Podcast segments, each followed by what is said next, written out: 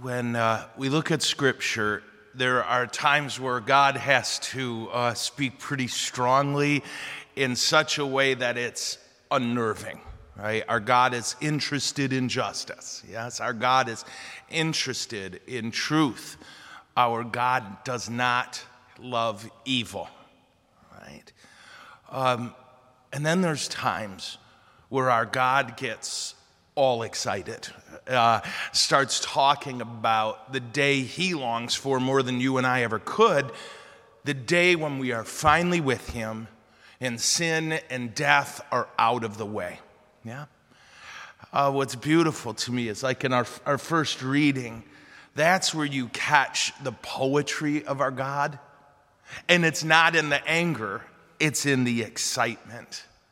It's in the joy, and I'm using human words because that's all we have. But whatever is going on in God, when He tells us, oh, this ends really well, that's when our God gets most uh, poetic, for lack of a better phrase. And I think it's a powerful thing for us to reflect on. What, what brought that to mind was my, at the end of my first year in seminary, they had the uh, sit down where uh, they tell you whether you're welcome back. Yeah? And it's one of those where it's cute. You might want to come back, uh, but they're going to tell you. And, and what they tell you here's the things where you're doing well, here's the things you need to work on.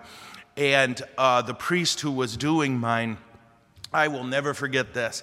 He said, Joe, the Lord gave you a mouth and a brain that work together in such a way as to do either great beauty or terrible horror. Uh, and uh, they, he, he talked about like arguments where I would just uh, use my words to tear people to pieces.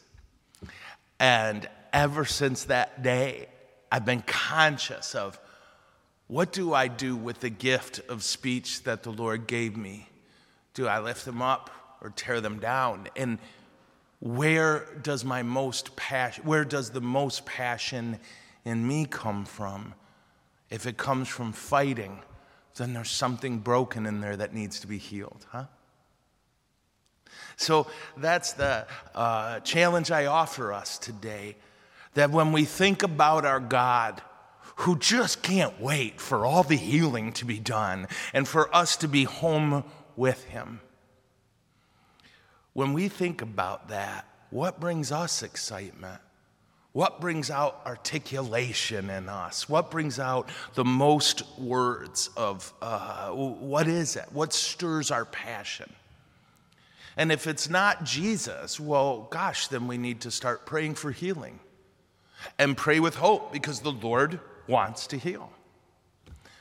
So today, as we bring Jesus into us in this Eucharist and in these words, may Jesus do whatever healing is necessary in us so that what stirs our passion is faith, what stirs our passion is hope, and what stirs our passion is love.